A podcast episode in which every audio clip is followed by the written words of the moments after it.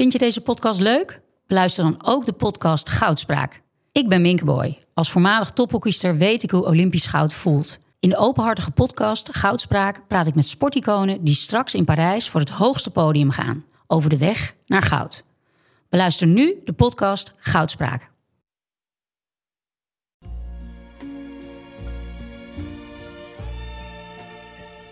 Nee, en een voetballer die echt kan voetballen gaat toch niet luisteren naar zo'n raar mannetje. Dat, ik denk dat hij zelf wel weet wat hij gaat doen, toch? Dat, uh... And uh, there used to be a ballpark where the field was warm and green. And uh, the people played their crazy game with a joy I'd never seen. And the air was such a wonder. Goedemorgen voor ons. Hartelijk welkom iedereen bij de zoveelste aflevering van de Hartgras podcast. Die mede mogelijk wordt gemaakt door Toto Speelbewust 18 plus. Aanwezig links van mij Janneke van der Horst, rechts van mij Thomas Heerma van Vos en Frans PF Tomezen. Goedemorgen. Goedemorgen. Goedemorgen. Voor ons is het goedemorgen. We zullen maar beginnen met Messi, denk ik. Dat was toch wel het nieuws van het weekend. Heb je gekeken, Janneke? Ik heb uiteraard gekeken, dat moest van jou, dus dat heb ik gedaan. en eh, ja, hij kwam erin Hij kwam erin. en het viel een beetje tegen, denk ik. Nou ja, hij maakte kennis met eh, het Franse voetbal. Ja, Ik denk dat dat hem een beetje tegenviel. ja. En eh, het was eh, de hele commotie eromheen vond ik het mooiste. Er was heel veel aandacht voor. Mij deed het niet zo heel veel dat Messi daarin in dat shirt speelde. En ik denk dat het ook misschien voor de Paris Saint-Germain fans minder emotioneel was dan voor de Barcelona fans. Want het was nu wel echt. Hij is echt weg nu. Ja, Een beetje alsof je, je weet dat je ex een ander heeft, maar nu zie je hem ook echt met haar op straat lopen en zoenen, zeg maar dat idee. juist. Fijne analogie. en eh, wat, wat me ook wel opviel was dat M Mbappé twee keer scoorde en dat Messi niet, net als eh, Berghuis Ja. bij Ajax, zijn armen heel ver in de lucht stak bij, eh, bij de doelpunten van de concurrent. Maar goed, hij maakte kennis met het Franse voetbal en hij heeft minder eerbied dan in Spanje. Want ze trokken hem aan zijn oor, zag ik. Ze hebben hem twee keer om zijn nek gehangen. Ze Ja. hebben hem geschopt. Een hand in zijn gezicht zag ik ook in de samenvatting. Dat deed pijn. Ja, dat deed erg pijn. Want eh, daar moest hij van bijkomen. Het was een eh, memorabele invalbeurt. Maar goed, of ze ook in Parijs hem zo ehm, durven aan te pakken, dat moeten we afwachten natuurlijk. Maar die jongens van Rijms hadden er geen problemen mee. Nou ja, die gingen wel weer met hem op de foto eh, en met hun kinderen en weet ik wat. Het was wel een eh, toeristische aangelegenheid, vond ik. Ja, Misschien daar merkte je in de wedstrijd toch niet veel van. Nee, want die rijms waren eigenlijk beter. Hè? Dat, eh, Nou ja, beter wil ik niet zeggen, maar in de tweede helft werd het een beetje matig allemaal. Nee, ehm, het grappige was wel dat we hadden natuurlijk eh, het eh, grote dilemma. Paris Saint-Germain, Rijms, Rijms Paris Saint-Germain of Promenade. Ik heb op mijn telefoon, toen Messi inviel, heb ik op mijn telefoon gekeken. Eh, terwijl op de televisie stond Promenade aan. En precies toen Ton Karsa een liedje ging zingen over ouder worden, toen kwam eh, Messi eh, het, het veld in. Ik weet niet of het zo getimed was, maar dat zou anders wel heel erg superieure televisie zijn geweest van Promenade. Hè? maar Tom Kas was ongetwijfeld beter in vorm dan eh El Siert. Want die was helemaal nog niet eh, geland in Frankrijk. Hè? Vanuit zijn bezemkast in Hilversum. Dus maar het viel me wel op dat hij heel geforceerd eh, geestig probeerde te zijn. En, eh, Ja, Hey, het regent. Normaal regent het hier champagne. zei hij dat? Ja, die was wel heel. Had hij thuis geoefend, hè? Ja, verschrikkelijk, ja. Ik, eh, iemand vroeg op Twitter, weet iemand een goed restaurant? Eh, bij de kathedraal van Rijms. En ik zei, ja, recht daar tegenover eh, is een goed restaurant. Maar ik realiseerde me later dat ik in de war was met Chartres. ja, die hebben ook een kathedraal. ja. Dus ik weet niet of die, die man die gaat nou lopen zoeken, maar hopelijk niet. maar dan vindt hij niks. Maar eh, ja, promenade, vond jij minder in vorm dan eh, de vorige keer? Ja, ik geloof het wel. Maar dat, was, dat kwam eigenlijk doordat ik die, eh, Eva Krutse de vorige keer erg eh, geslaagd vond met Ja, die eh, verkiezingsanalyse of formatie. eh, Met die dronken monoloog. ja, Ja. waar al die eh, non-teksten van eh, onze voor, voormannen werden verhaspeld. Ja, nee, ik, eh, ik, eh, sommige dingen begreep ik ook niet helemaal. Eh, kon jij volgen, Thomas, wa- wat, eh, wat Diederik Ebbingen in dat bos deed toen hij iedereen kwijt was?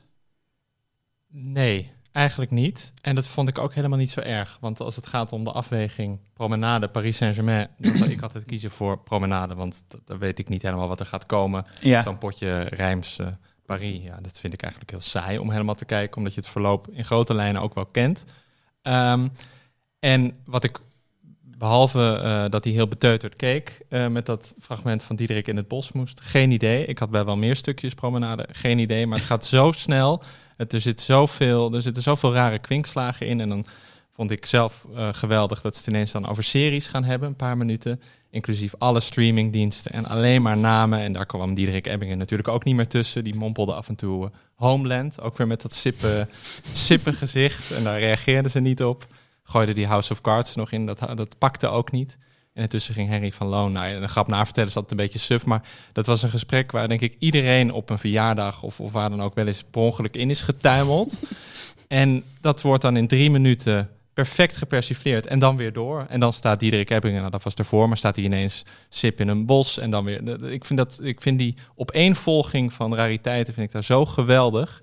Ehm, misschien was dit niet de beste aflevering. En alsnog, ja, ik, eh, ik vind het altijd te kort en ik wil altijd meer. ja. Het gesprek over die eh, series was echt wel het leukste, dacht ik. Ja, dat was wel echt steengoed, hè? Ja.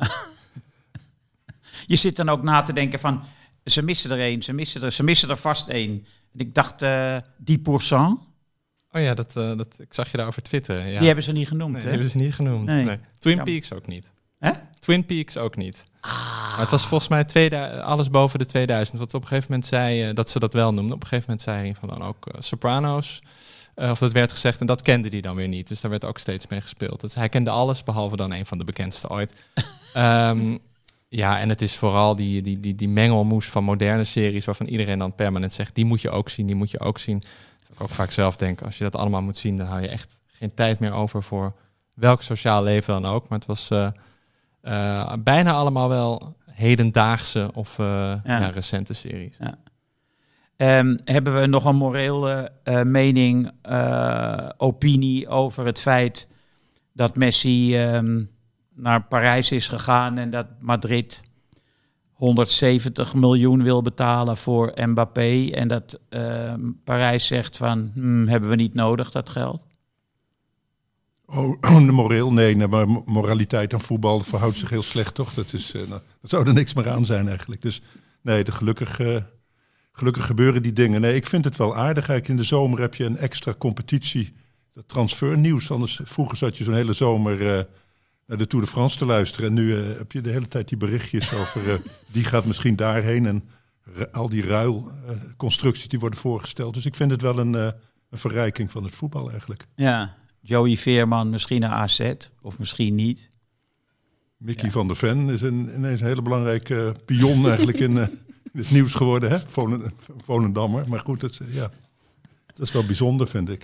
Ik kan die hele affaire gewoon niet volgen. Mickey van der Ven. Nee, Ah, Roy, Rayola zit erop, dan weet je het wel. Hè? Die- Ja, nou dat het ingewikkeld wordt. Maar stond ook eh, opeens in de krant dat eh, Wim Jonk en Jonkind... dat die mee verdienen aan de transfer van Mickey van der Ven. is toch ongelooflijk? Dat zijn de opleiders. ja. En die snuffelen dan mee, zoals vroeger de platenmensen zeiden.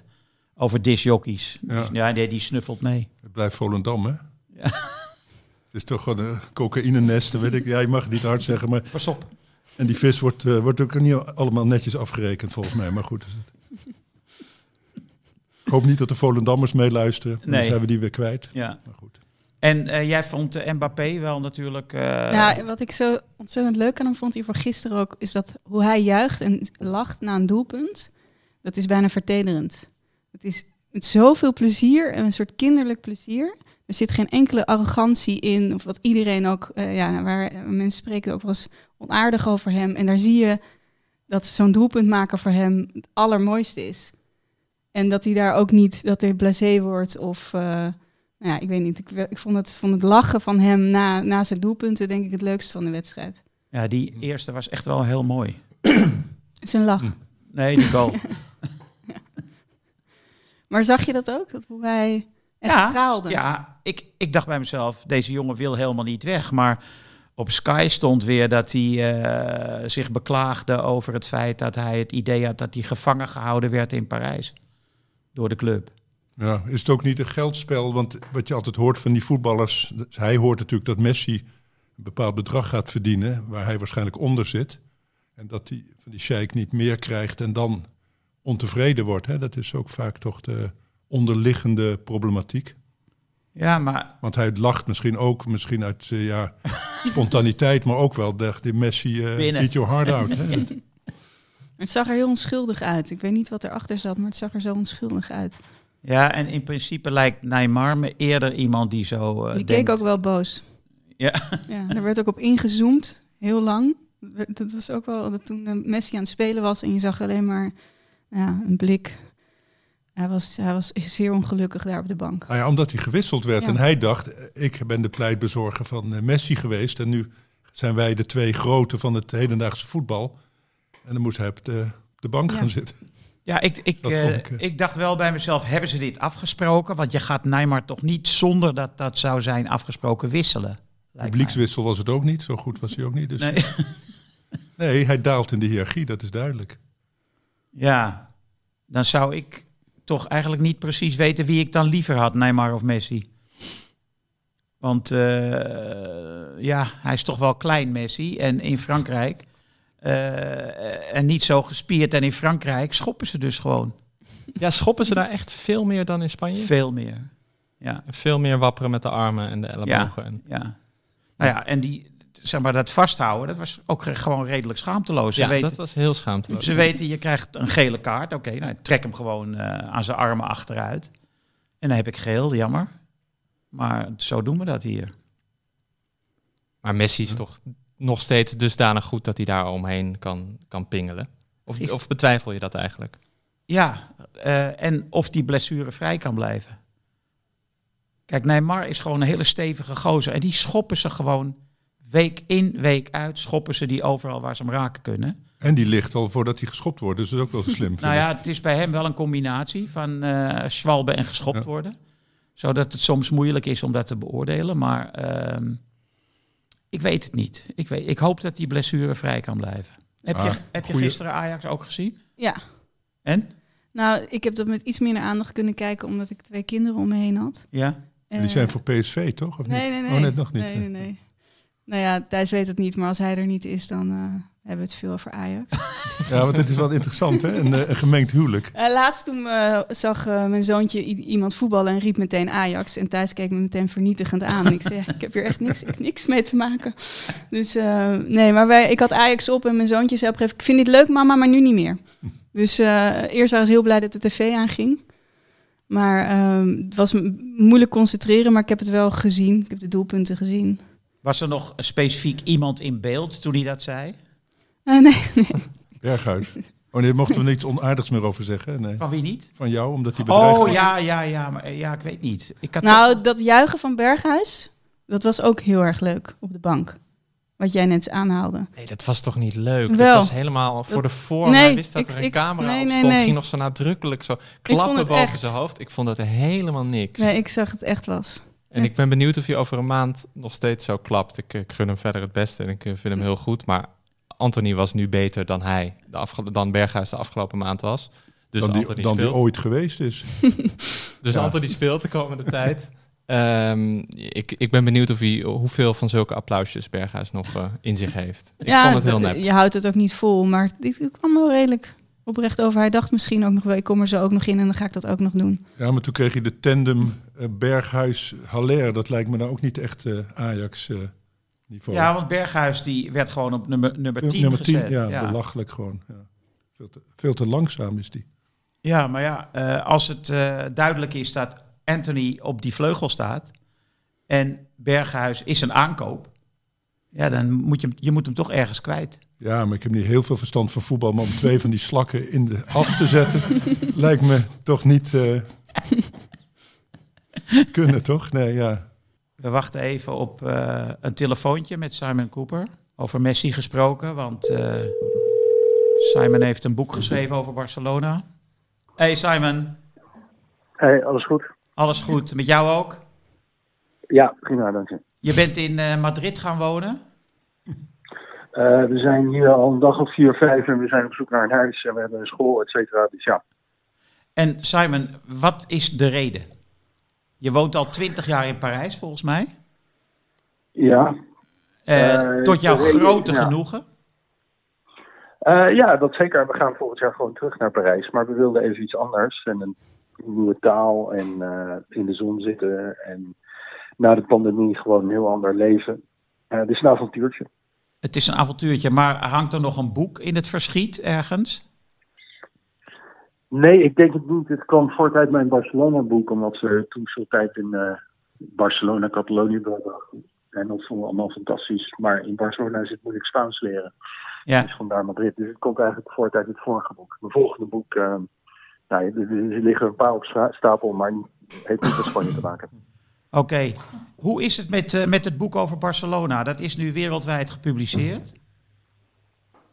Eh, het is in het Engels verschenen. Eh, er komen nog een stuk of vier, vijf, en in het Nederlands. Er komen nog een stuk of vier, vijf andere vertalingen alvast bij, maar die zijn nog niet verschenen. Heb je in Amerika recensies? Er zijn heel weinig recensies tegenwoordig. Ik, ik tel sinds publicatie zo'n vier en daarvoor waren een stuk of drie van die boekhandelbladen. allemaal wel positief, maar heel weinig. Oh, maar wel interviews. Ja, wat je tegenwoordig vooral hebt is, eh, is podcasts. En eh, ja, dat, dat is eigenlijk de hoofdpromotie, eh, hoofdmoot van de promotie en sociale media. Ja, en eh voor publiceren. Wij publiceren een deel voor in Hartgras, de komende Hartgras van het hoofdstuk over Messi.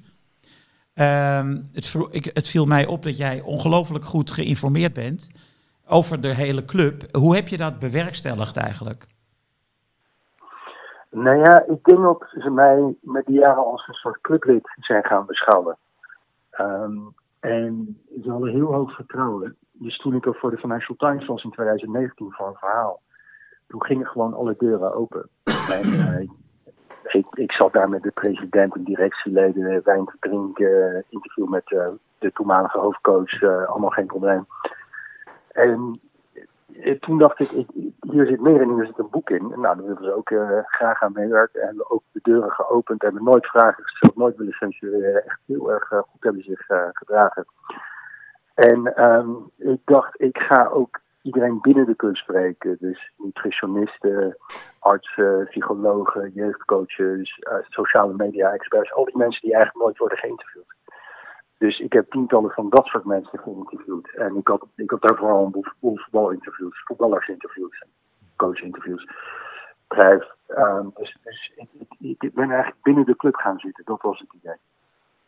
Ja, dat is goed gelukt. Ehm, heb je gelezen dat eh, Piqué, de speler van het eh, Barcelona, van het eerste, dat hij de rechten voor Spanje van het Franse voetbal heeft geko- gekocht?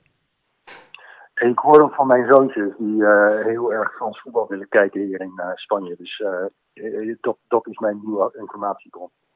Juist.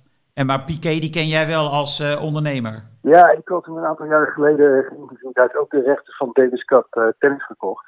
En hij komt uit zo'n typische Barcelona ondernemersfamilie. het is, eh, kijk, het is echt een burgerlijke stad. Het is, misschien een beetje Amsterdam. Ehm, hè, een stad van, eh, van, van de bourgeoisie. En eh Piqué komt daar heel erg uit voort. Eh, ze hebben ook een familiebedrijf. Eh, zijn grootvader was directeur van Barcelona. Dus hij is heel erg toonbeeld van die, die heersende klasse, wat ze de bourgeoisie noemen in Barcelona. Ja, en, ehm, maar in welke ondernemingen zit hij nu nog meer dan, behalve het kopen van televisierechten? Nou, hij ook, eh, toen ik hem interviewde, had hij een videospelletjesbedrijf. Hij gaat eigenlijk overal in zitten. Hij is ook eh bevriend met Mark Zuckerberg. En hij, eh, hij was heel close met de hoofd van Rakuten, dat is het Japanse Amazon. En heeft die, die gozer zo gek gekregen om Barça te gaan sponsoren. Dus Rakuten is nu hoofdsponsor van Barça. Al hebben ze daar nu geloof ik wel spijt van. Dat is via, Eh, dus- via Piqué gelopen. Ja, Piqué zei tegen die man, ja joh, eh, kom gewoon bij ons, word hoofdsponsor. Nou Ja, en dat eh, zo geschieden. Dus ja, eh Piqué die, die, die heeft allemaal petjes op. Hij, eh, ik- hij, hij vertelt ook een keer dat eh, zijn jaarinkomen of zijn eh, eh, totale rijkdom is groter dan het jaarbudget van Espanyol, van de tweede club van Barcelona. Hij heeft toch ook nu Memphis Depay op zijn eh, payroll staan? Ehm, ja, hij, eh, hij, hij maakt inderdaad wat grappen over, over Memphis. Maar ik denk dat Memphis eh, straks Piqué op zijn payroll kan, eh, kan, kan hebben staan. Oké Simon, heel erg bedankt. Eh, die hardgras komt over een week of twee, drie. En dan ehm, kunnen onze lezers kennis maken met jouw gedegen kennis van de Club Barcelona en ook Messi en zijn financiële strapatsen. Wat was de titel? van het boek? Barcelona, dacht ik. Alleen Barcelona? Oké. Eh, FC Barcelona, het imperium volgens mij. Het Imperium in Nederland. Oké, goed. Ja. Nou, hey, su- succes met het zoeken van een huis. Dankjewel. Eh Hoi. dus dank jullie wel allemaal. We spreken. Hoi. Ja. Dat iemand zomaar binnen zo'n club kan komen, dat is toch ongelooflijk? Maar hij noemde de boekhoudafdeling niet. Dus hij noemde allerlei eh, afdelingen waar die eh, kind aan huis was, maar ik hoorde niet iets over de boekhouding. Dus Nou. dat, dat is een Er staat over de, over de- financiën staat er echt veel in. Oh ja. Hij heeft de, de voorzitter was volgens mij tegen hem ook redelijk open hierover. de nieuwe. Ja, en dat Messi de club het natuurlijk min of meer te gronden heeft gericht. Ja, groot gemaakt. Gered en Ja, vernietigd. ja.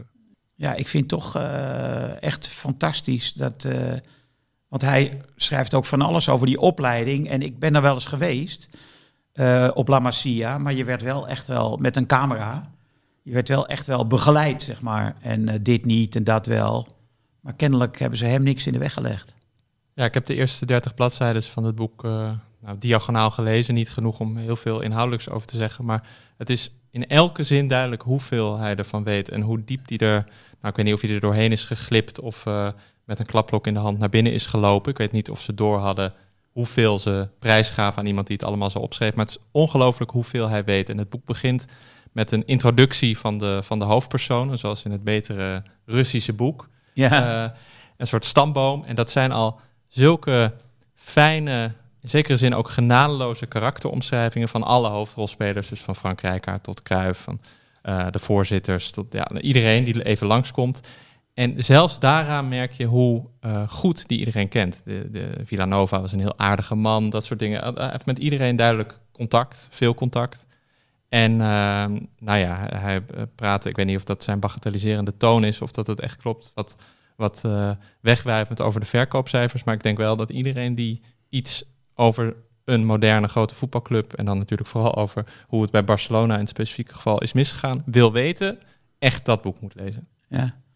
Ja het is, eh, hij is een hele bijzondere journalist. Ik weet niet, Matthijs en ik hoorden van ehm, in de jaren 90, volgens mij in 4 of 95, hoorden van Nick Hornby dat er een, eh, in, eh, in Engeland een Nederlandse jongen rondliep.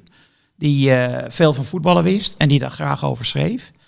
En tegelijkertijd las ik in zo'n eh fanzine When Saturday Comes een stuk van iemand die schreef over Brian Roy. En ik dacht, hoe kan een Engelsman zo goed geïnformeerd zijn over Brian Roy?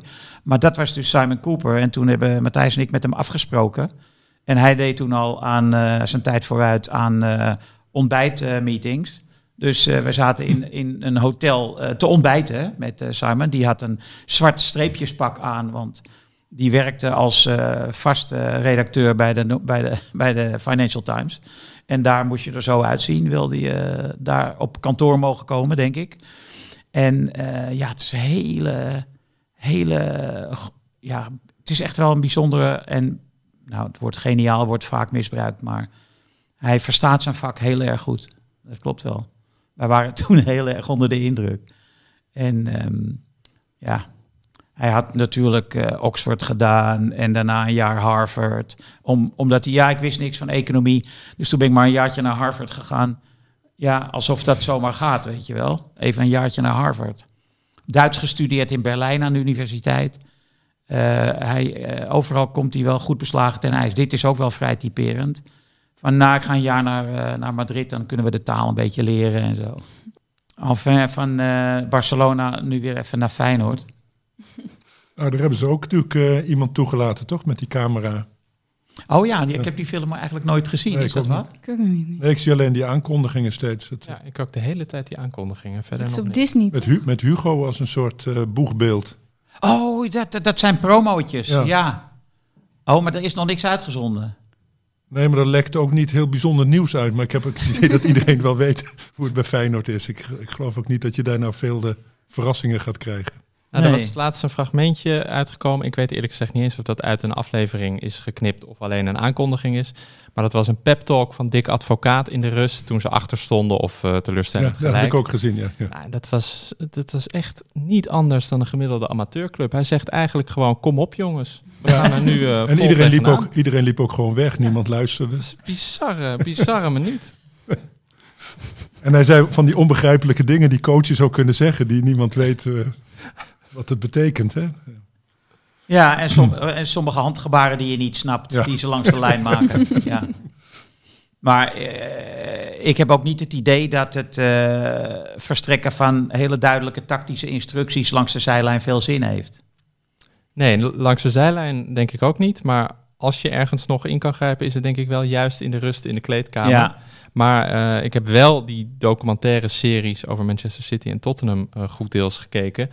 En eigenlijk is daar, gebeurt daar min of meer hetzelfde. Dat iedereen klapt even driftig in zijn handen en zegt... eh, kom op, eh, schouders eronder en eh, iets feller spelen dan net. En het viel me daarbij op dat Mourinho nog wel in, in, in een kwartier of in tien minuten in die kleedkamer... nog wel een bepaald gemeenschappelijk gevoel in ieder geval weet te creëren... en echt iedereen's aandacht grijpt. Die komt in die documentaire over Tottenham veel sympathieker naar voren dan ik hem ooit van de buitenkant heb gezien als hij interviews of iets dergelijks geeft.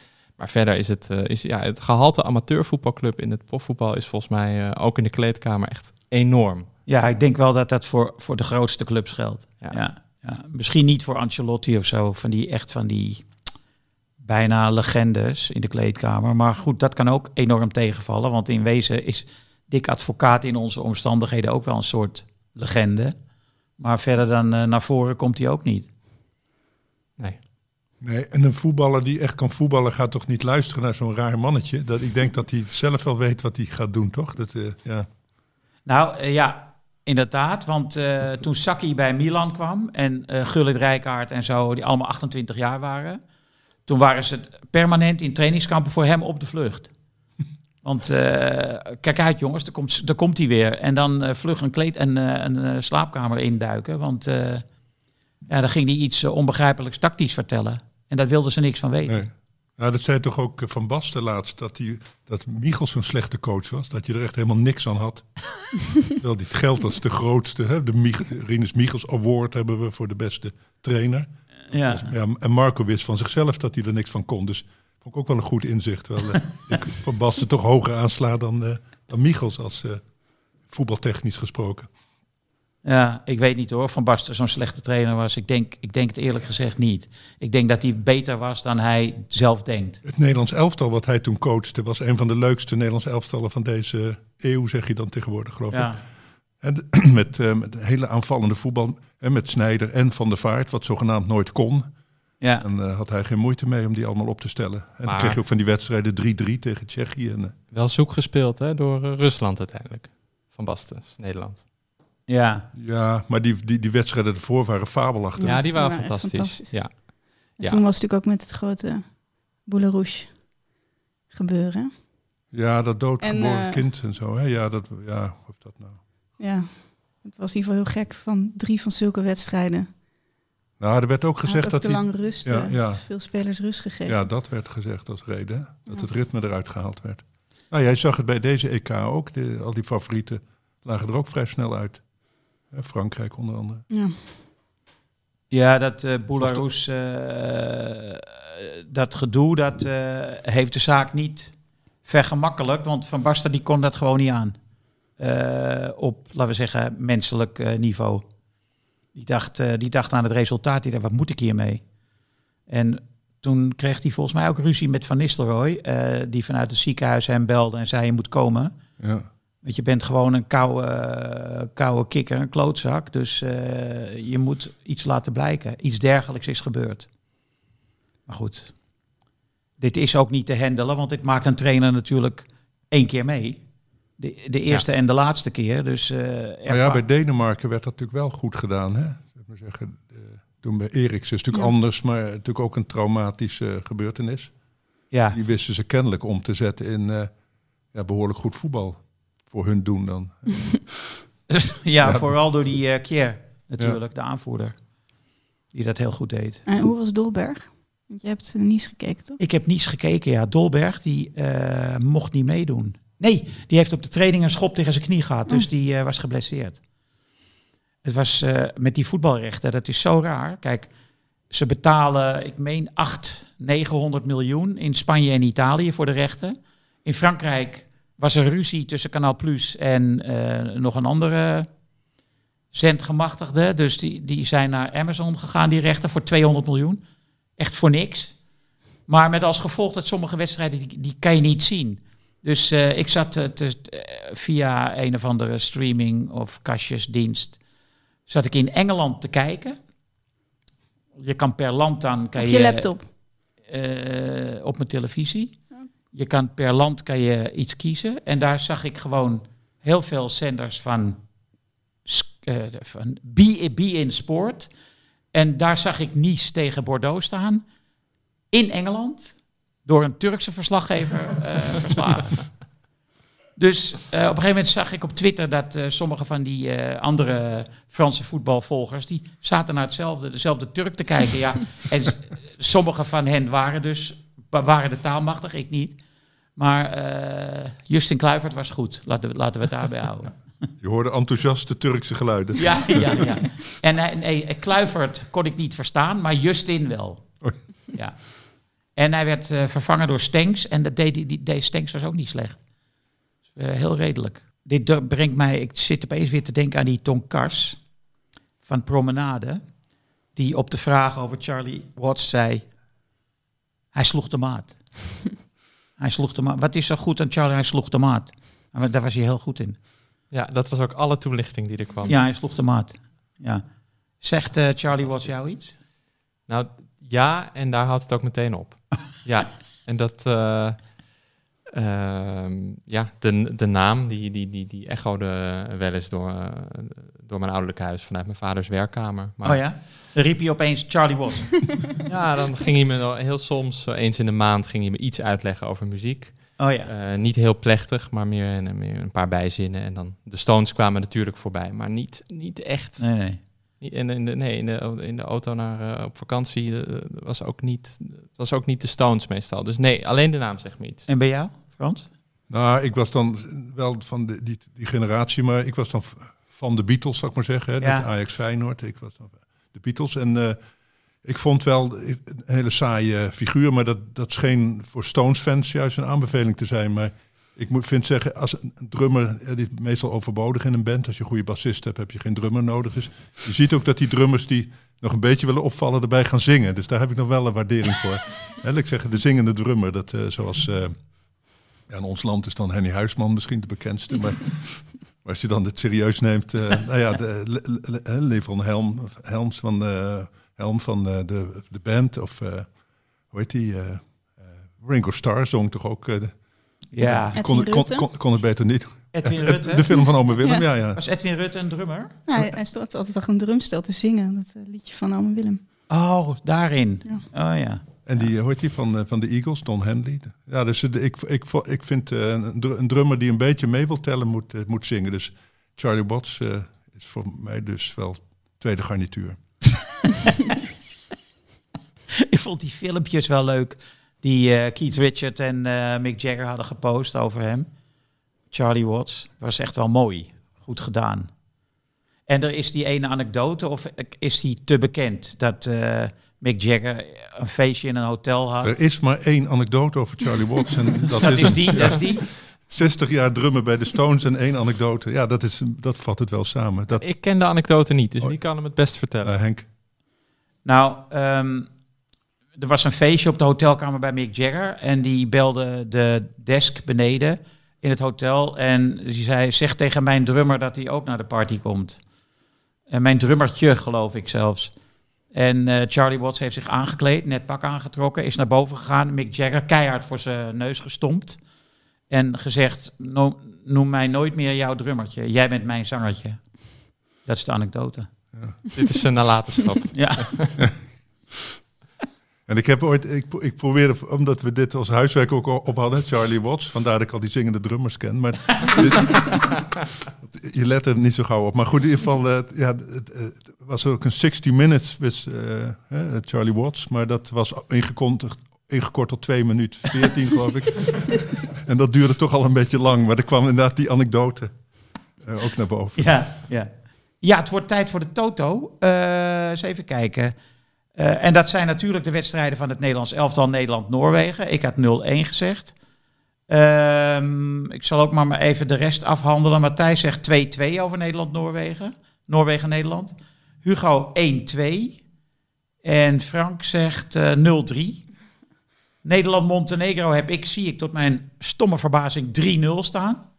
Matthijs 1-0, Hugo 2-0 en Frank van der Lende 4-0. Andorra San Marino, gaan we daarop wedden? Hmm. 0-0 zeg jij. Ja, ik zeg 0-0. Verwachtingen. Ja.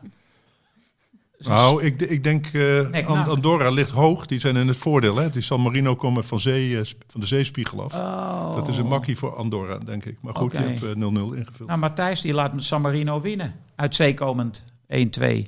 Hugo zegt 2-2. Ja. Dat zijn, dat zijn vier goals, lijkt me veel. En Frank zegt 0-3 voor San, San Marino. Dus jij zegt Andorra. Andorra, duidelijk. Afgetekend. Afgetekend nog wel. Oké. En ehm, ja, die zijn meestal ook wel hard, Andorra.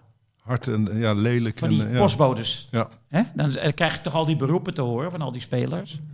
Ja. ja. Was bij Gibraltar hadden wij toch ook, eh dus die blind nog zo lelijk eh te grazen genomen. Ja. Tegen Gibraltar moesten wij Klopt. toch ook, ook zo'n, Ja. zo- vergelijkbaar ook zo'n rots, hè, zeg maar, een rotsachtige ondergrond. Zo'n klein stadion en dan niet een- een- hele slechte voetballers die dan even een half uur heel fanatiek gaan Ja. hakken. Ja, dat was Gibraltar, ja. Ja. Ik weet nog dat eh, Ruud Gullit, die begon eh, zijn tong uit te steken tegen een verdediger van Andorra. Toen hij had gescoord. Moet je niet doen. En want hij werd steeds geschopt. En toen scoorde hij. En toen ging hij la la la la la bij die eh, speler van Andorra doen. Maar dat heeft Van Nistelrooy ook tegen Andorra Nee, gedaan. ik, ik, zei ik niet van Nistelrooy? Zijn. Gul- Gullit.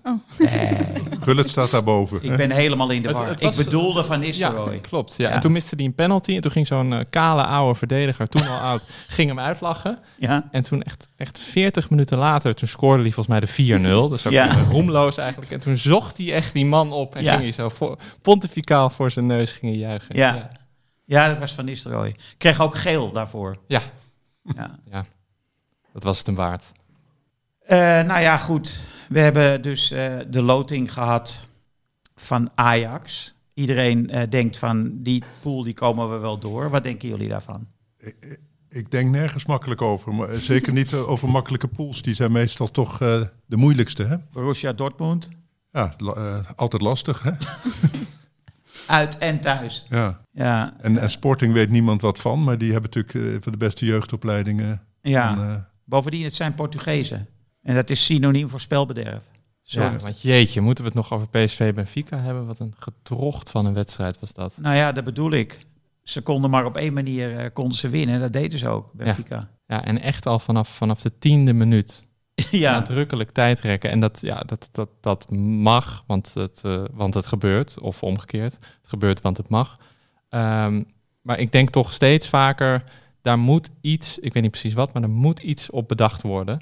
Want je kijkt uiteindelijk, ik heb die wedstrijd helemaal zitten kijken. Je kijkt twee uur naar, ik denk, eh, 40 minuten voetbal. ja. En dan eh, wordt er natuurlijk nu altijd verwezen naar Ajax Getafe, want het was nog iets harder en nog iets viezer. Maar eigenlijk is het allemaal hetzelfde stramien.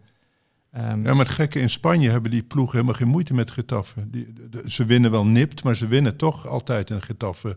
hebben één keer dan de Europa-kwalificatie gehaald, maar voor de rest bungelen die ergens aan de onderste helft. Dus het, is ook een kwestie, denk ik, bij dat soort teams dat je moet zorgen voor spelervattingen. Goede vrije trap, goede corner en die eh, erin werken. En wij willen natuurlijk altijd met mooi voetbal, combinerend de, de 16 in. En ja, dat, eh, ja dat, dan lig je al op je, je snuffert natuurlijk. En, eh, maar dan moet je dus gebruik maken van die eh, vrije trappen die, eh, die het oplevert. Ja, ik weet het niet. Het is eh, voor Ajax zal eh, Sporting ook weer hartstikke moeilijk zijn.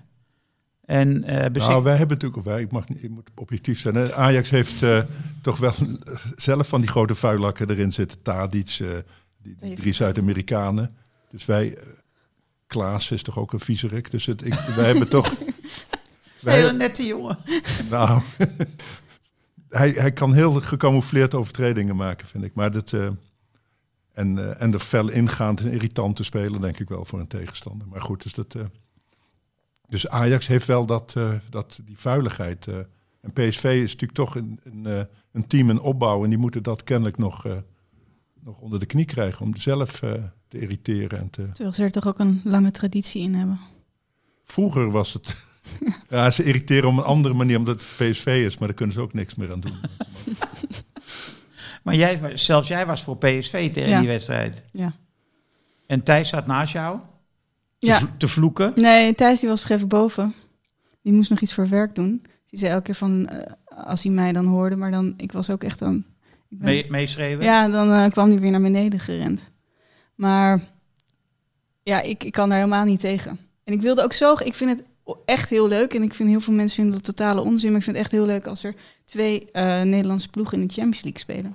Dus daar was ik ook nog heel erg mee bezig. Dat ik dacht, ja, ze moeten gewoon door. En dan weet je alweer, als ze Europa League gaan spelen, dan, dan zijn ze daar niet meer mee bezig. En dan gaan ze alleen maar voor de competitie. Eh, die, die tackle van Bazoer, was dat nou een rode kaart of niet? Nee. Nee. Nee? Nee. Ik, ik, dat had, hij kan wel van die gemene dingen doen, maar in dit geval was het te, ja, te fel inkomen op ja, wel een pi- typisch bazoer op zo'n plek. Waarom doe je het daar? Maar Ja. bij de, bij de zijlijn. Maar de- nee, dat was toch niet gemeen. Dat, eh, Ik dacht wel, jij wil graag een transfer. Dan zijn dit niet de juiste eh, methodes. nee, dat lijkt het wel op. Hè? Al die gemene rikken, ook Telefico kom- komt ook maar niet weg. Hè? Die, Nee. die, die staat al drie jaar geloof ik op, eh, op, op Schiphol klaar om grote carrière tegemoet te gaan. Maar die eh, niemand wil hem. Dat is, ja, dat, ik Ja, weet niet wat dat is. Het Ik begint iets tragisch te krijgen, hè? Dat hij maar niet weggaat. Ja, ik vind het wel fijn, want ik vind het een hele leuke speler. Hij is niet meer zo goed als in het begin, maar ik geniet er altijd wel van, moet ik zeggen. Nou ja, goed. Eh, als hij niet wordt verkocht, dan komt hij waarschijnlijk wel weer op niveau. Want dan realiseert hij zich dat er maar één manier is eh, om dan weer in de winter te kunnen vertrekken. Dat is gewoon goed spelen. Ja, ik denk daar toch iets anders over. Ik heb het idee dat hij na dat droomjaar al zijn zin had gezet op een transfer. Dat Ja. hij eigenlijk nadien, om, toen dat niet lukte, nooit meer helemaal op dat oude niveau is gekomen. Ook doordat het team natuurlijk minder goed draaide. Maar dat je bij Ajax, eh, dat Ajax er nu echt baat bij zou hebben als hij en Neres eh, zo snel mogelijk zouden vertrekken. Omdat het en tegenhoudt en omdat je het gewoon, eh, eh, ja, je hebt toch een soort, nou niet rotte appels in de selectie, maar wel spelers van wie je de hele tijd voelt, ook in hun spel, dat ze eigenlijk al met hun hoofd eh, nou, half in het buitenland zijn. En volgens mij eh, trekt, dat, trekt dat heel veel omlaag. Tegenhoud bedoel je eh, jongens uit de jeugdopleiding. Ja. Ja, en dat, dat heb ik eh, denk ik ook wel eens bij Klaassen. Ehm, niet dat daar nu iemand helemaal klaar staat op 10, maar wel zo iemand koop je. Nou, die, die moet je opstellen en daar zijn we ook heel blij mee. Maar die is eigenlijk niet het gewenste droomniveau, zit daar in mijn ogen iets onder. Je moet hem altijd opstellen, hij is altijd fit, hij gaat altijd voorop in de strijd. Maar uiteindelijk koop je hem en je moet hem blijven opstellen. En je hebt, je hebt veel van dat soort spelers die je nu eigenlijk moet opstellen. En eh, volgens mij zit dat ook veel in de weg. Dat is, dat is mijn, eh, mijn gedachte bij Ajax. Dat het nu eh, voor de hele balans, nou, stom woord, maar voor de hele samenstelling en eh, het, het, Maar wie bedoel je nog meer behalve Klaassen dan? Nou, eh, dat gaat op een gegeven moment ook gebeuren bij Tadic en Blind. Dat is nog niet zo, maar die moet je blijven opstellen. Die, ga, die gaan niet rustig op de bank zitten. Nee, nee, nee. Tadic zeker niet. nee. En Thalys is toch nog steeds de, de beste man. Hè? Dus nu was Anthony misschien net ietsje beter, maar ik vind Thalys, als het er altijd op aankomt, is hij waanzinnig goed. En hij is veel te langzaam, maar dat is hij al jaren. Nee, ben ik niet met je eens. Dus geldt voor Blind ook. Blind was nu ook de slechtste man. Maar dat heeft meer te maken... Die jongens die pieken wel, als het goed is, op het juiste moment. Hè? Dus die, die heb je, als het erop aankomt... En je Mhm. zou dan met die baas, of heet die jongen die eh, op linksachter ook... eh, of met Rens, dat is dan toch minder dan, eh, dan Blind. Die is gewoon slimmer en... Geldt voor Alfa, Alvarez, daar ben ik ook niet zo fan van. Maar stel dat je die broertje Timber daar neer had gezet, hè, die het ook wel kan. Bij Utrecht doet hij het hartstikke goed. Maar die zie ik niet tegen... Hè, tegen, eh, tegen, Tegen Alvarez eh, concurreren. Nee, als het erop aankomt bij zo'n, bij zo'n Champions League wedstrijd niet, denk ik. Dan wordt zo'n jongen toch een paar keer eh, gefopt. Ja. En, en Alvarez, die fop je niet, want dan lig je gewoon op je, op je snuit. Hè? Je ziet het een beetje aan Schuurs. Die, heeft, die kan hartstikke goed voetballen. Maar die maakt toch per wedstrijd één of twee kapitale fouten. Dus dan stel je hem toch niet op. Dus al die talenten, ja, die moeten toch... Ja, het, het topniveau, die moeten toch mee kunnen in de Champions League. En dat is wat maakt dat je ze niet allemaal meer kan opstellen. Ik heb het een beetje bij eh Rens op rechtsback. Want eh, nu eh Masraoui helemaal hersteld is van allerlei eh, blessures, zie je weer hoe verschrikkelijk goed hij is. Oh, wat is die goed, hè? Ja. Ontzettend goed was die ook gisteren. Nou, en het is ook zo'n elegante speler. En, En samen met Anthony, dat was toch een het genot. liep echt fantastisch. Mijn oudste zoon zat aan die kant in de eerste helft. Ja, Ja, die heeft op het puntje van zijn stoel gezeten. Dat, eh, ja. omdat hè, dat, dat, dat samenspel van hun en, en, en Masraoui die dan overheen ging en teruglegt, hakje. Heerlijk, ja. En, eh, hij, en Rens, die hebt, heeft, wat jij net schetst over Schuurs, heeft Rens ook wel vaak. Net op een beslissend moment een foute kaart pakken. Of Instappen, hè, te enthousiast vaak ook. Een ja. verkeerde tackle, te hard, eh, weet je wel, dat soort dingen. Terwijl die Noesman, hij, hij eh, beantwoordt ook helemaal niet aan het beeld van een rechtsback. Bij een rechtsback denk ik aan knoestige polderjongens. Maar eh, dat is die Noes helemaal niet. Het is een echte voetballer. Ja, maar dat heb ik wel geleerd. Ik let nooit op die trainerspraatjes, maar dat die rechtsbacks, die goeie, die gaan vaak naar binnen bij Ajax. Ja. Dat doet Rens ook als hij daar speelt. En het model Dumfries is zeg maar zo, zo hard mogelijk naar de, de, de, de cornervlag proberen te halen en dan kijken wat er dan gebeurt. Kijken of hij hem kan missen, die vlag. Maar dat naar Ja. binnen draaien, dat is eh, typisch. eh, dat zag je al in Duitsland, is dat denk ik ontwikkeld door Kimmich. Hè, die, eh, die rechtsachter begon bij Bayern en enorm goed bleek te kunnen voetballen. En ook gewoon de drukte opzocht. En, en, die, en, ze, en daardoor zijn, zijn, zijn man kwijt was en vrijheid had. Dus dat, eh, dat zie je wel eh, steeds meer. Dus in die zin is het eh, evolutie van het voetbal. En daar is Basroui bij Ajax de eerste, denk ik, die dat eh, beheerst. Ja. ja, dus eh, eigenlijk denk ik bij mezelf dat hij wel in aanmerking voor een verkoop zou kunnen komen. Maar hij tekent geloof ik gewoon bij. Ja, dat was ook wat ik las, ja. Voor zover dat niet al gebeurd is. Ja. Ja. Nou, eh, beginnen met Messi, eindigen met Ajax. Dat is, eh, zeg maar, de cirkel is ongeveer rond. Hè? Dus eh, ik bedank jullie hartelijk voor je aanwezigheid. Ehm, deze uitzending, dat moet ik nog wel even zeggen, werd mede mogelijk gemaakt door Toto. En daar mag je natuurlijk aan meedoen. Maar niet als je beneden de 18 bent.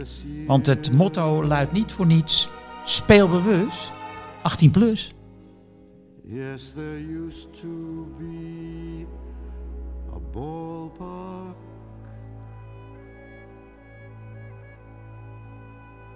Right here